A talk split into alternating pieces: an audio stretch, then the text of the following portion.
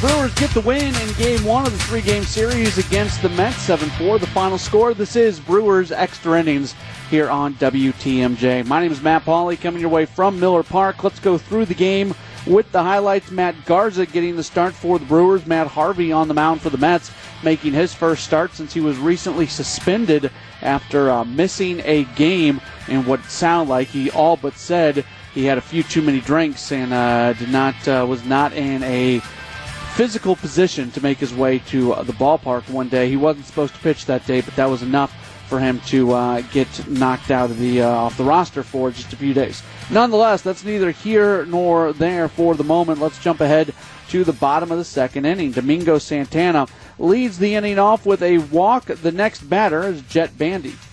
The pitch. Bandy drives one to the gap in left center. This is extra bases. Domingo Santana. They're going to try to score him.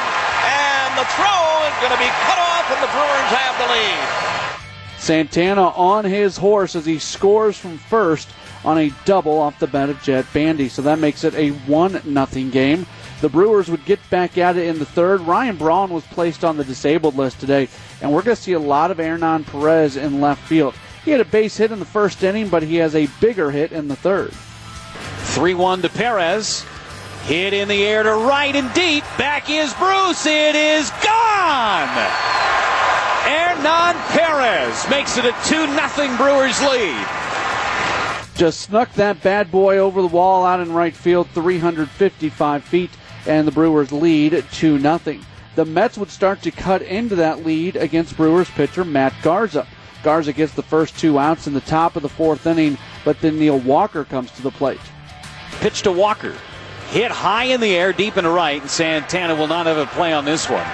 Way back for a home run for Neil Walker, his third of the year, and it's now 2 1 Milwaukee. It would stay 2 to 1 until the top of the sixth inning.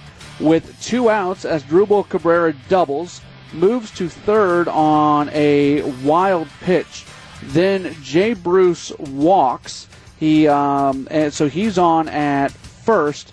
You've got uh, Cabrera who's on at third, and it's that Neil Walker guy again coming through.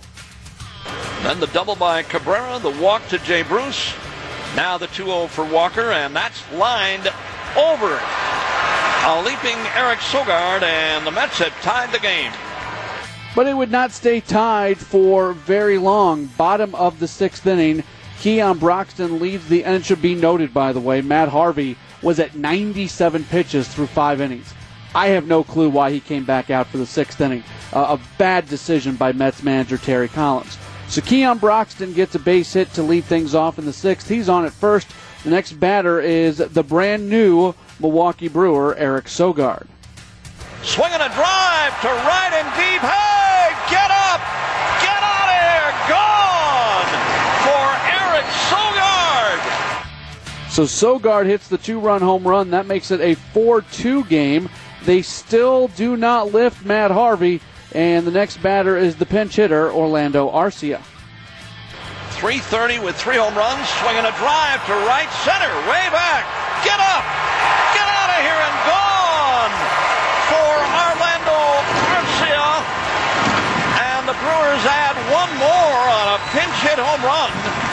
The Brewers going back to back. Terry Collins would finally make his way out of the dugout and make the pitching change as Josh Edgin comes into the game. He gives up a, a double to uh, Jonathan Villar. Villar moves to third on a ground out. Hernan Perez walks, and then Travis Shaw is at the plate. There's a strike him out, throw him out with Shaw swinging and uh, Perez being caught at second. But uh, Perez was able to keep the play long, uh, alive long enough in a rundown to allow Villar to uh, score from third. So that was the fourth run there of the sixth inning as the Brewers at that point take a 6-2 lead. They would add one more run in the seventh inning. Rafael Montero on to pitch for the Mets. And with one out, Jett Bandy, who remember had that RBI double in the second, well, he comes through with another big hit in the seventh. The pitch swung on and driven deep left. Back Conforto. It is gone. Jett Bandy with another homer, his fifth. And the Brewers lead it 7 2. After Matt Garza was done through six innings, Oliver Drake pitched the seventh inning, Carlos Torres pitched the eighth, and we go to the ninth. Now, Neftali Feliz is out of the closer's role, at least for the moment for the Brewers. And Corey Knebel, after throwing a career high in pitches yesterday at 41, he was not available either. So they bring Jacob Barnes on. Barnes gives up a base hit to uh, Neil Walker and then a double to Curtis Granderson. A wild pitch, uh, actually, check that, an RBI ground out off the bat of TJ Rivera scores Walker, and then a RBI ground out or a wild pitch scores Granderson. So Walker and Granderson both score thanks to a wild pitch and an RBI groundout. Lucas Duda then gets a double, and that is it for Jacob Barnes. Jared Hughes comes on. The first batter he faces is Rene Rivera. He gets him to fly out. Then Wilmer Flores comes on as a pinch hitter, and this is how tonight's game comes to an end. The pitch. Swinging fly ball to right. Long run. This should do it. It does. Santana ran it down, and this one is finally open. Final 7 4 Brewers. Yeah, the Brewers get the win. Seven runs, 12 hits, no errors, 10 left on. The Mets, four runs, eight hits, no errors, five left on. The Brewers get four home runs. Perez, Sogard, Arcia, Bandy. Neil Walker hits a home run for the Mets. Winning pitcher is Matt Garza. He is now 2 and 0. Losing pitcher Matt Harvey. He drops to 2 and 3. And Jared Hughes, who's been uh, very good out of the bullpen for the Brewers, he picks up his first save